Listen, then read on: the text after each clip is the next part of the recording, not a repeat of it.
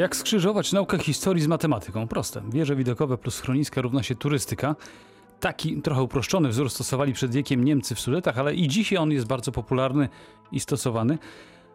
O tym i wielu innych zaskakujących elementach sudeckiej turystyki będziemy rozmawiali w wieczorze z Dolnego Śląska do godziny 21. Maciej Sas przed mikrofonem. Zapraszam. The Hooters wprowadzili odpowiedni nastrój. A my dzisiaj będziemy rozmawiali o turystyce, a dokładnie o tym, jak tworzyła się w Sudetach przed ponad wiekiem, jak tworzy się dzisiaj na naszych oczach. O tym chcę rozmawiać z naszymi radiowymi gośćmi, a są nimi pan doktor habilitowany Tomasz Przerwa, pracownik Instytutu Historycznego Uniwersytetu Wrocławskiego, badacz historii, turystyki i sportu na Śląsku, współautor autor książek poświęconych śląskiej turystyce, m.in. Góry Sowie, Masy Ślęży, wieże i punkty widokowe na dawnych pocztówkach i zdjęciach. Dobry wieczór. Dobry wieczór Państwu. Oraz pani Martyna Trzaska, sulecka przewodniczka górska i przewodniczka po Wrocławiu, a także historyk sztuki. Dobry wieczór. Dobry wieczór. Trochę chcę Państwa wypytać o te właśnie związki przeszłości z tym, co się dzieje dzisiaj. Turystyka, jaką znamy w wydaniu masowym, rodziła się no, chyba w dużej mierze na Dolnym Śląsku, y, w Górach Sowich, przynajmniej z tego, co czytam książki pana doktora. Mm, Jeszcze w pierwszej połowie XIX wieku nie było tam żadnej turystyki. Góry Sowie najważniejszy ośrodek turystyczny po Karkonoszach. Podobno potem dopiero się stało. Jak z tym było? Oj, tyle wątków naraz. E, No, specjalnie, żeby panu zlecić tropy. e, zacznijmy od tego, że jednak turystyka rodziła się w, na Śląsku w Karkonoszach, a więc e, no, w tych górach najwyższych, najpiękniejszych, przynajmniej zdaniem turystów XVIII-wiecznych i XIX-wiecznych. Góry Sowie pojawiły się na mapie turystycznej Śląska dość późno, dopiero właściwie w, pod koniec XIX wieku, a z przebojem weszły w, w ruch turystyczny tak naprawdę w okresie międzywojennym. Ale było to spektakularne wejście. Mówię tu o tym, tym cięciu, przejściu od przemysłu do turystyki, no bo tak było. tam. Tak, tak, tak. Akurat y, Góry Sowie to jest y, no, taki szczególny przypadek, kiedy y, mało znane, zapomniane, wręcz pomijane przez długie, długie lata, nagle wyrastają na rzeczywiście jeden z najważniejszych ośrodków turystycznych na Śląsku. No i trzeba przyznać, że to wiązało się z rozwojem infrastruktury turystycznej. I o tej infrastrukturze, a to były bardzo takie konkretne tropy, za chwileczkę będziemy mówili, ale teraz drużek drugiego z naszych gości, czyli panią Martynę Trzaskę, chcę zapytać, no pani, zwłaszcza chyba w tym roku, dużo wycieczek prowadzi, bo e, gro ludzi nie wyjechało za granicę, tylko u nas pozostało.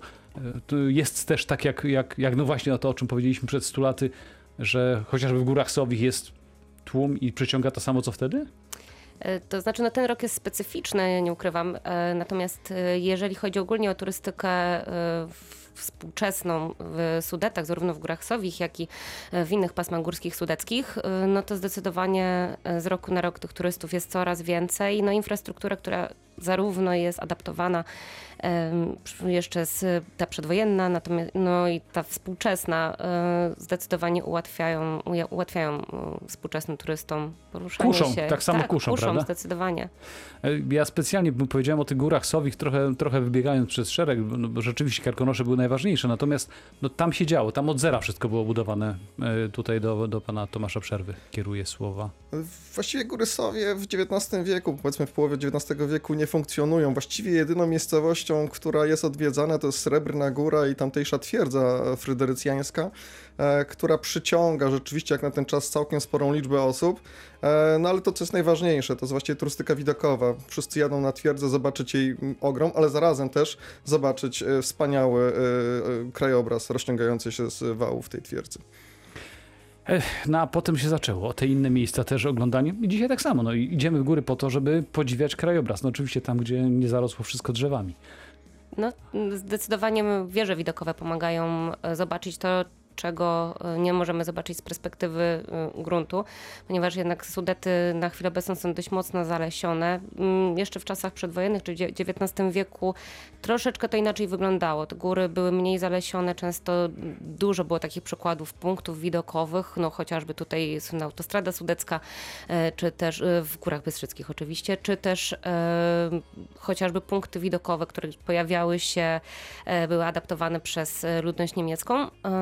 No, dzisiaj te wieże widokowe, które pozostały, na przykład wieża widokowa, jak już jesteśmy przy Górach Sowich, e, na Wielkiej Sowie czy na Kalenicy, e, są bardzo chętnie odwiedzane przez turystów i dzięki temu raz, że ta infrastruktura tam się troszeczkę powiększa, dwa, że oczywiście cały czas szlaki turystyczne, które tam są również e, są cały czas utrzymywane w no, dobre, dobrym porządku. I pojawiają się nowe też przy Tak, okazji. i pojawiają się nowe, zresztą pamiętamy też, że w Górach Sowich mamy dwa nietypowe szlaki turystyczne, fioletowy i pomarańczowy i to są jedyne takie szlaki z tego co wiem w Sudetach, jak nie w Polsce. Dlaczego nietypowe? E, One zostały ym, zaprojektowane i oznaczone przez y, tamtejszych pasjonatów. I żeby odróżnić je troszeczkę od e, szlaków tych podstawowych, które występują ogólnie w górach, czyli e, zielony, żółty, czarny, czerwony, niebieski, e, no to są dwa takie alternatywne kolory. Też ładne. Ja oczywiście chcę, żebyście Państwo, chcę prosić, żebyście Państwo dołączyli do naszej dyskusji, zapytali, czy podzielili się swoimi opiniami na temat chodzenia po Sudetach.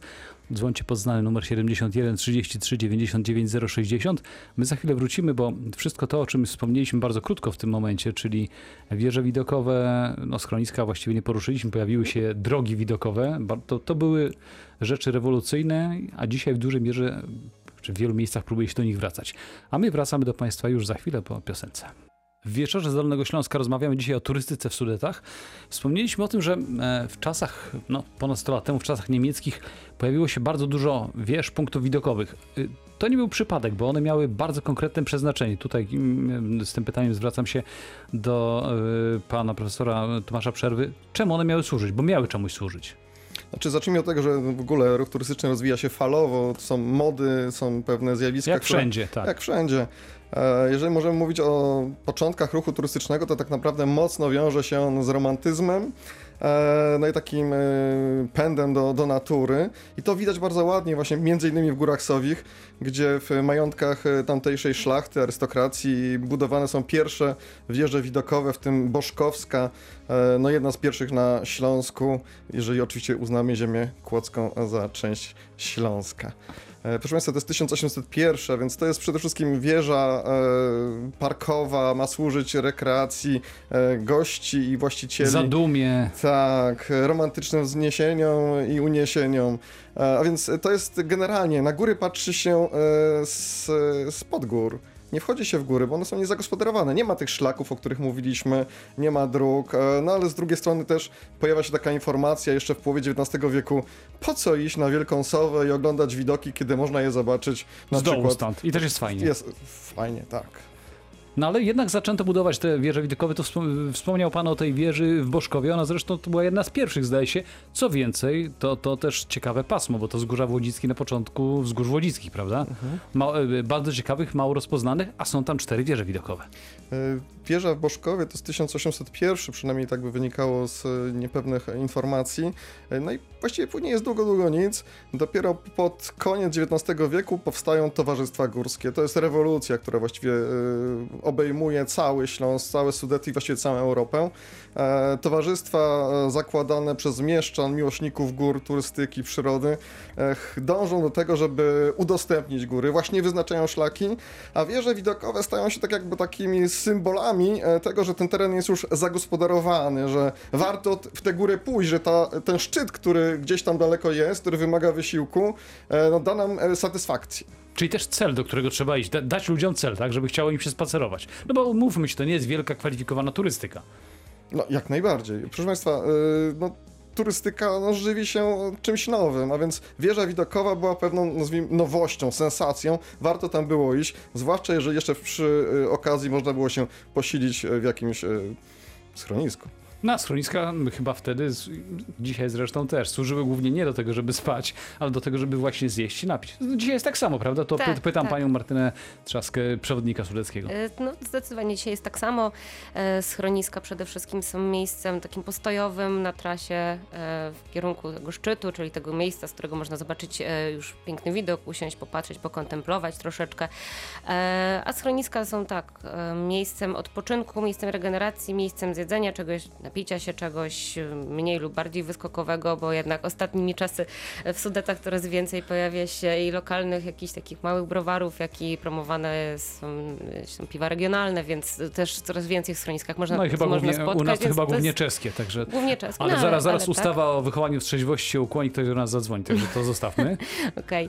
E, No a jeżeli chodzi o, o tak poza tym schroniska, to one też jednocześnie no, miały miejsca noclegowe już, już e, wcześniej, no dzisiaj również. E, Często są to miejsca no, bardzo chętnie e, wynajmowane. Czasami nawet e, częściej. No biorąc pod uwagę, są- wejdę pani w słowo, biorąc pod uwagę, że powiedziała pani, że szło się tam się napić chciało, no to czasami trudno było wrócić. Tak, oczywiście. E, No a dzisiaj jest tak, że e, schroniska, tak jak powiedziałam, są dużo częściej czasami mm, rezerwowane miejsca, są bardzo popularne, zwłaszcza, że no, przechodzą znowu w taki swoisty mm, taki renesans znowu te schroniska, chociażby w, czy w Górach Bystrzyckich, czy, czy w Masywie Śnieżnika, czy w Karkonoszach. E, Młodzi ludzie przejmują schroniska i sprawiają, że one dostają takiego nowego ducha. No ale to, o czym pani powiedziała, to jest też chyba istotne, bo o- ile wcześniej pan profesor mówił o tym, że te schroniska, powsta- schroniska nie akurat, wieże powstawały, przy, budowały je y, towarzystwa turystyczne, o tyle akurat chyba schroniska to były prywatne inicjatywy już w czasach niemieckich, no i dzisiaj no właściwie to, to jest dokładnie to samo. Znaczy, było różnie. Powiedzmy wprost, że oczywiście większość e, schronisk ma swoje takie jakby prywatne korzenie, ale w takich miejscach mniej atrakcyjnych, gdzie prywatni inwestorzy nie chcieli się e, no, zmierzyć z odpowiedzialnością finansową, e, powstawały chcieli ryzykować, Nie tak. chcieli ryzykować. E, wznoszono schroniska tak zwane związkowe, tu między innymi no choćby Sowa, koło Wielkiej Sowy, czy też Do dzisiaj działająca zresztą. Jagodna na Przemczy Spalona. Tak, dokładnie. No, pa, pani, to jeszcze, jeszcze jedną rzecz wspomnę, bo pani akurat szybko ucieka za każdym razem w stronę Gór Bystrzyckich, to też piękne okolice i chyba mało poznane stosunkowo, jeżeli chodzi o Dolny Śląsk. E, Przede wszystkim Góry Bystrzyckie to jest pasmo, które no, nie jest tak mocno popularne jak na przykład Masyw Śnieżnika czy Góry Stołowe. E, No i bardzo dobrze, bo tam nie tylu ludzi nie spotkamy, jak pójdziemy. A, no chociaż y, ostatnimi czasy, odkąd wieża widokowa na szczycie, na Górze Jagodnej jest y, dostępna, to ruch turystyczny tam mocno wzrósł. Y, czy to dobrze z perspektywy czasu? Myślę, że zdecydowanie kiedyś na Wielką znaczy, przepraszam, na, Jag- na Jagodną y, wchodzili przede wszystkim ludzie, którzy zdobywali koronę y, na przykład ziemi kłodzkiej czy inne tego typu odznaki. Koronę Sudetów, tak? Koronę Sudetów, tak. A dzisiaj, a dzisiaj coraz więcej osób e, zdobywa szczyt po to, żeby wejść na wieżę widokową i zobaczyć e, widoki naprawdę mm, rewelacyjne, ponieważ z Jagodnej możemy zobaczyć przy dobrej widoczności, widoczności zarówno Karkonosze, jak i ym, no, Przedgórze Sudeckie w, sporych fragmentach i to, co jest na południe, czyli już e, spore części Republiki Czeskiej. O tym, co jeszcze można zobaczyć, ale też o e, paru innych wątkach związanych z samim, samą budową tych obiektów turystycznych. Za chwileczkę, po krótkiej przerwie, e, będę o to pytał naszych gości. Za moment wracamy. 20.31 w wieczorze z Dolnego Śląska rozmawiamy o historii współczesności turystyki w Sudetach. Odezwał się do nas jeden ze słuchaczy. Dobry wieczór, Maciej Sas, Radio Wrocław. Witam serdecznie, Mirosław Antoni Figiel. Kłaniam się. Z czym pan do nas dzwoni? E, Z informacją, ponieważ mówicie Państwo ciekawe bardzo rzeczy, a ja chciałbym dorzucić parę informacji. Tak Bardzo proszę. Wzbogacić wi- wiedzę na ten temat. E, Panowie mówicie o wieżach widokowych. Nie wiem, czy wiecie, że istniał tak zwany telegraf optyczny, który funkcjonował do 1945 roku. I Funkcjonował sprawnie. W czasie jeszcze, tak powiem, walk y, II wojny światowej y, te urządzenia funkcjonowały. Mało tego... A co to było? Wyjaśni urządzeń- pan, co to był ten telegraf optyczny? Ślady tych urządzeń są jeszcze, tak powiem, czytelne. Ja jeszcze miałem je w rękach. Na niektórych wieżach, już nieistniejących, one tam funkcjonowały normalnie, i były także montowane na niektórych wieżach kościołów. Ten telegraf optyczny polegał na tym, że wiązka światła w sposób nieprzerwany biegła aż do Berlina, z Wrocławia i z Dolnego Śląska.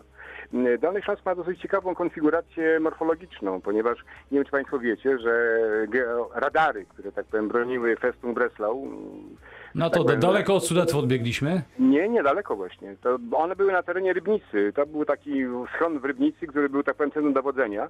Otóż e, w tym miejscu istnieje jednostka radarowa, która potrafi penetrować południową Francję. Tak ułożona jest geomorfologia e, planety Ziemi, że wiązka radaru aż sięga tak, tak, tak daleko.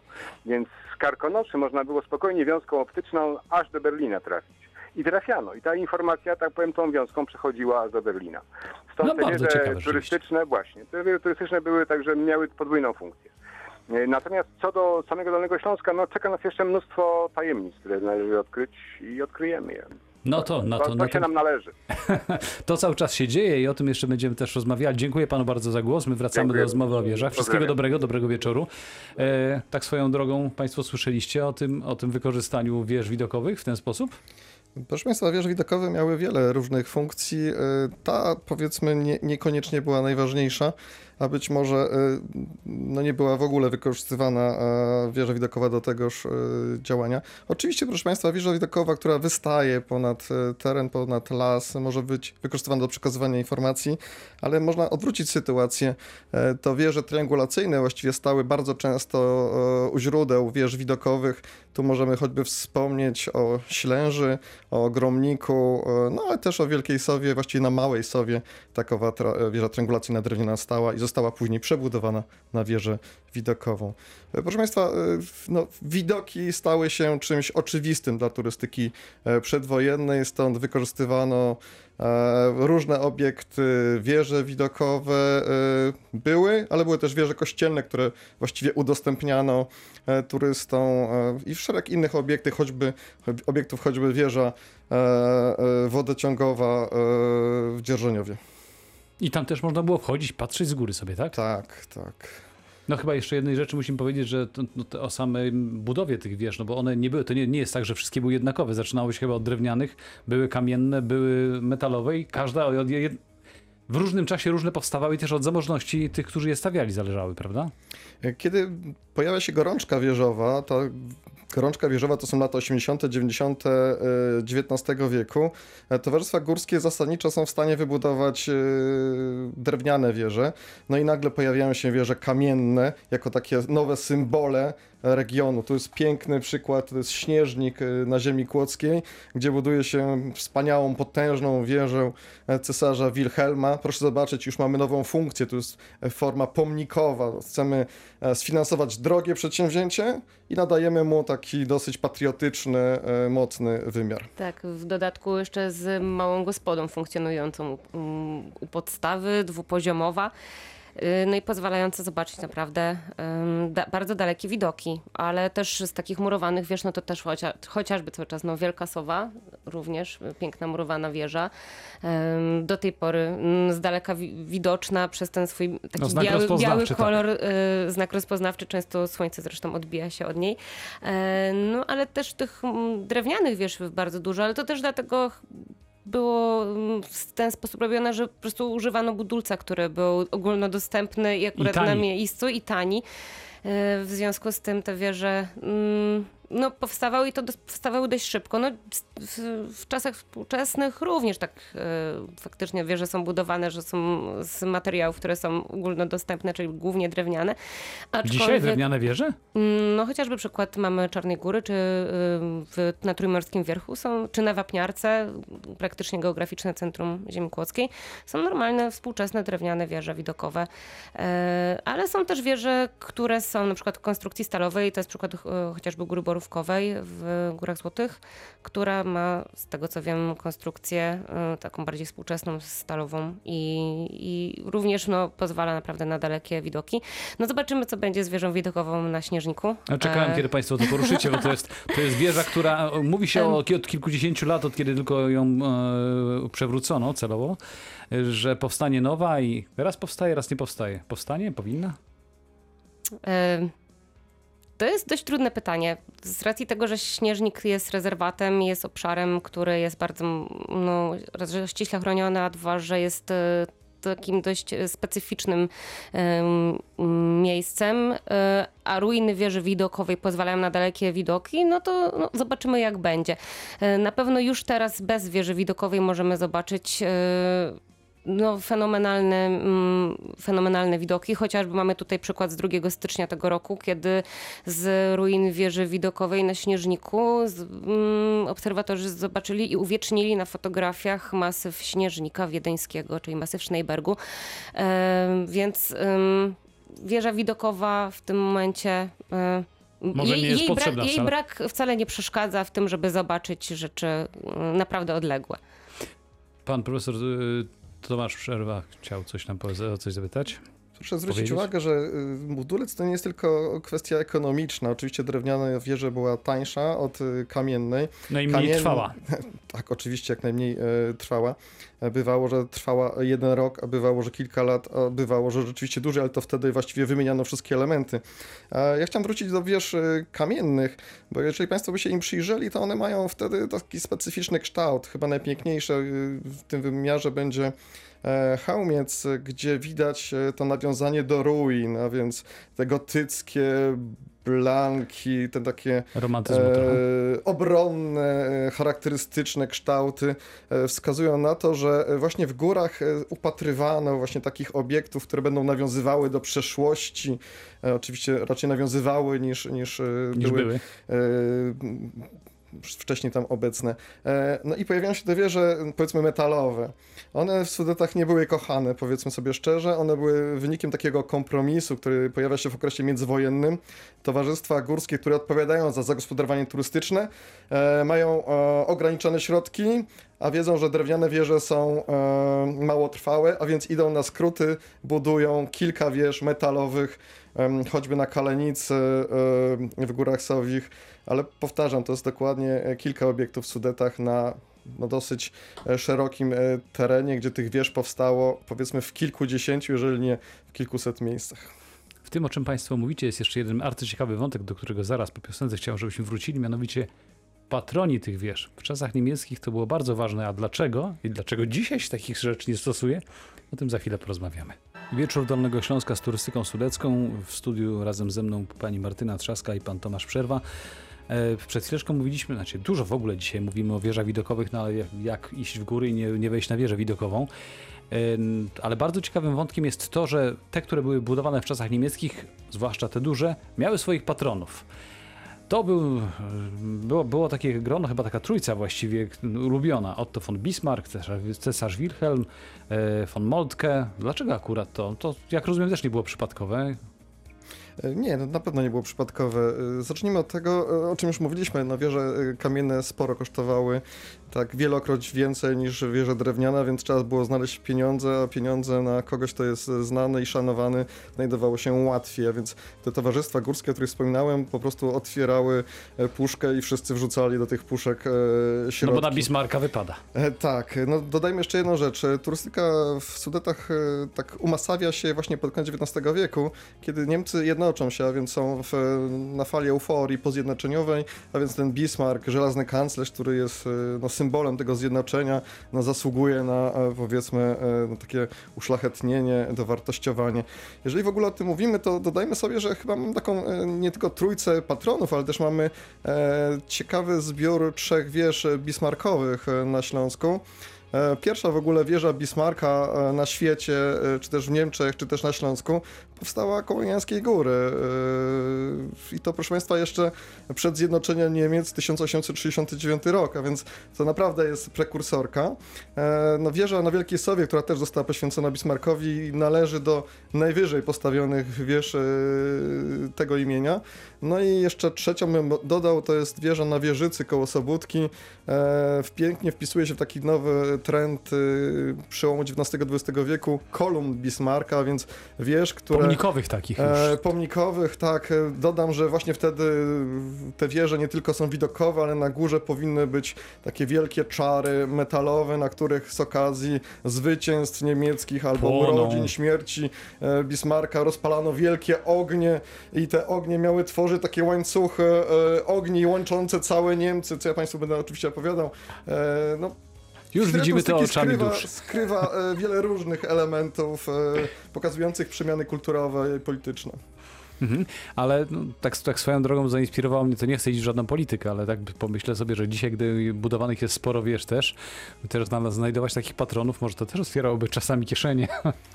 No i pani Martyna? No, Nie namawiam pani na żadne de- deklaracje polityczne, broń Boże. Nie, nie, nie.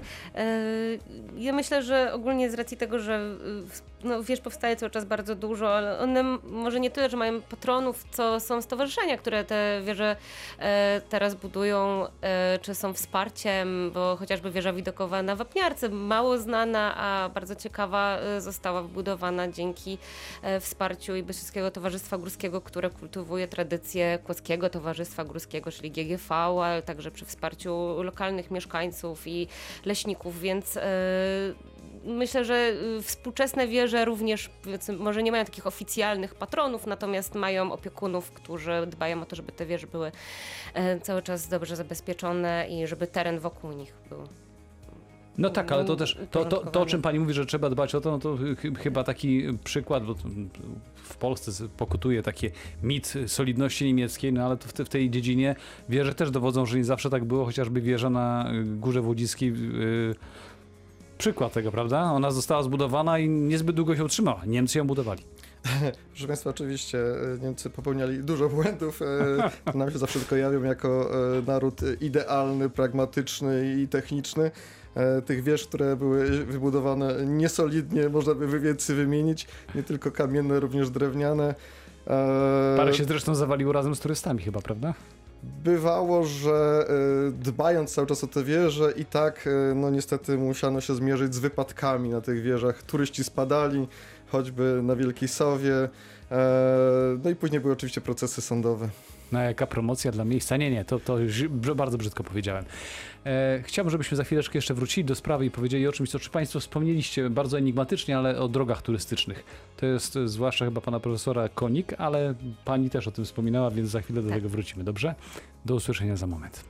W naszym turystycznym wieczorze z Dolnego Śląska ze wspinania na wieżę przechodzimy teraz do jazdy, bo Państwo wspomnieliście kilka razy pojawił się wątek dróg turystycznych i to chyba były takie rzeczy, o których mało wiadomo, a to był wielki projekt w czasach zwłaszcza niemiec hitlerowskich, znaczy głównie, tylko i wyłącznie, prawda? Pan profesor przerwa. E, Może zacznijmy od tego, że wieże widokowe e, budowane na przełomie XIX-XX wieku Inny czas, tak. E, Budowane są w czasie, kiedy człowiek zasadniczo no, jednak nie unosi się oprócz e, prób z balonami e, na, na, nad ziemią. E, Później nagle, proszę zobaczyć, na początku XX wieku pojawia się samolot, e, wszystko nagle przyspiesza. Wszystko się człowiek, e, Tak, zupełnie inaczej postrzega rzeczywistość. Widok z góry przestaje być czymś rzadkim. Samochody pojawiają się coraz więcej. Tak, pojawia się coraz więcej samochodów, no i pojawia się nowa koncepcja. E, Podziwianie krajobrazu z wieży jest e, statyczne, jest e, no, takie dosyć stacjonarne. Pojawia się wizja, że samochód pozwala nam delektować się krajobrazem no, dynamicznie, więc zmieniającym się krajobrazem. No i pod tą koncepcję zaczyna budować się drogi widokowe. My je nazywamy turystycznymi, bo zakładamy, że one służą głównie do przemieszczania się turystów do określonych miejsc, ale one w dużym stopniu też służą temu, żeby turyści w samochodzie po prostu przyjechali się przez góry i mogli e, podziwiać e, krajobraz właśnie zmieniający się, co zawsze podkreślano, zmieniający się. I taka, takie drogi, tak, czy taka droga była planowana przez całe Sudety właściwie, prawda? E, tak, to jest taki projekt e, znany pewnie Państwu Drogi Sudeckiej. Ona ma swoją oczywiście legendę strategicznej drogi. E, to była droga, która miała służyć promocji turystyki, naśladowała inne projekty, choćby drogi alpejskiej, e, niemieckie drogi alpejskie, czy też e, drogi dolomitowej we Włoszech. E, taki trend jest w całej Europie. Droga, która otwiera krajobraz, otwiera nową perspektywę. Jedź i patrz. Jedź i patrz, e, a przy okazji oczywiście e, można było w przypadku e, nazistów pochwalić się nie tylko pięknem tego terenu, ale też pochwalić się własnymi dokonaniami. Bo proszę Państwa, droga sudecka miała być, biec przez całe Sudety, no ale jakbyśmy się zastanowili, ile naziści wybudowali tej drogi, no to okaże się, że tego było bardzo, bardzo mało. Propagandowo wielkie, e, w praktyce niewielkie. No, to rozwiązanie znane do dzisiejszych czasów zresztą. Pani natomiast, pani Martyna Trzaska, mówiła pani dużo też o, czy wspominała pani o punktach widokowych, nie wierzach, a punktach. To jest istotne, Tak. bo i tu mieliśmy na Dolnym Śląsku bardzo ważne takie miejsca. Tak, tak jak tutaj pan profesor wspomniał, droga łączyła też przy okazji, ta koncepcja drogi sudeckiej łączyła też przy okazji dużo istotnych punktów e, widokowych, e, tarasów widokowych, no bo chociażby czy szosa stu zakrętów popularna do dzisiaj łącząca Kudowę, Zdrój z Radkowem, No, w połowie drogi mamy miejscowość e, Karłów, stamtąd wychodzimy na Szczeliniec Wielki, który już w XIX wieku był bardzo popularnym miejscem, z którego roztacza się przepiękna panorama zarówno na Sudety Wschodnie, jak i środkowe i zachodnie no, z Karkonoszami. E, No, takich punktów jest, e, jest sporo, bo czy właśnie jak już przy Karkonoszach, czy mamy Zakręt Śmierci, który jest do dnia dzisiejszego popularnym miejscem, czy właśnie fragmenty drogi sudeckiej biegnącej przez Góry Bystrzyckie. E, Tam też no, dzisiaj e, powoli od, od, odtwarza się trochę y, no, sporo tych punktów widokowych po to, żeby mm, no, współcześni turyści jadący swoimi samochodami mogli również e, przemieszczając się między tymi najważniejszymi miejscami e, na mapie. e, Napawać się widokiem. Napawać się widokiem, e, czasem zatrzymać się. No, powstają miejsca parkingowe z ławeczkami, więc e, Pan profesor Słówko jeszcze. Może tak już e, kończąc. E, Proszę Państwa, jeszcze z 20 lat temu, kiedy rozmawialiśmy o wieżach widokowych w Sudetach, wydawało nam się, że to jest przeszłość, e, że to się już nie wróci. E, Słychać było głosy o tym, że wieże widokowe są takim spadkiem niemieckim, passé. E, Kiedy jadę obecnie w Beskidy, mam wrażenie, że to oni jednak doszli do naszego poziomu nasycenia wieżami widokowymi i to wcale nie jest passé, a w tej chwili rozwijamy te wieże widokowe. Kończąc, Drogi widokowe były tak jakby kolejnym etapem podziwiania Sudetów, podziwiania krajobrazu. Mam wrażenie, że to jeszcze przed nami, jeżeli chodzi o odtworzenie tej infrastruktury, czy też dokończenie jej, bo ona niestety nie została e, przed II wojną światową e, rozwinięta. Tak czy inaczej, rozmowa z Państwem otworzyła nam nowe, piękne widoki. Bardzo dziękuję za to. Przypomnę, że naszymi gośćmi byli dzisiaj pani Martyna Trzaska, sulecka przewodniczka górska i przewodniczka po Wrocławiu, a także historyk sztuki. Dziękuję bardzo. dziękuję. I pan doktor habilitowany Tomasz Przerwa, pracownik Instytutu Historycznego Uniwersytetu Wrocławskiego, badacz historii, turystyki i sportu jeszcze na Śląsku. Dziękuję bardzo. Dziękuję bardzo. A Państwu życzę dobrego wieczoru. Kłaniam się.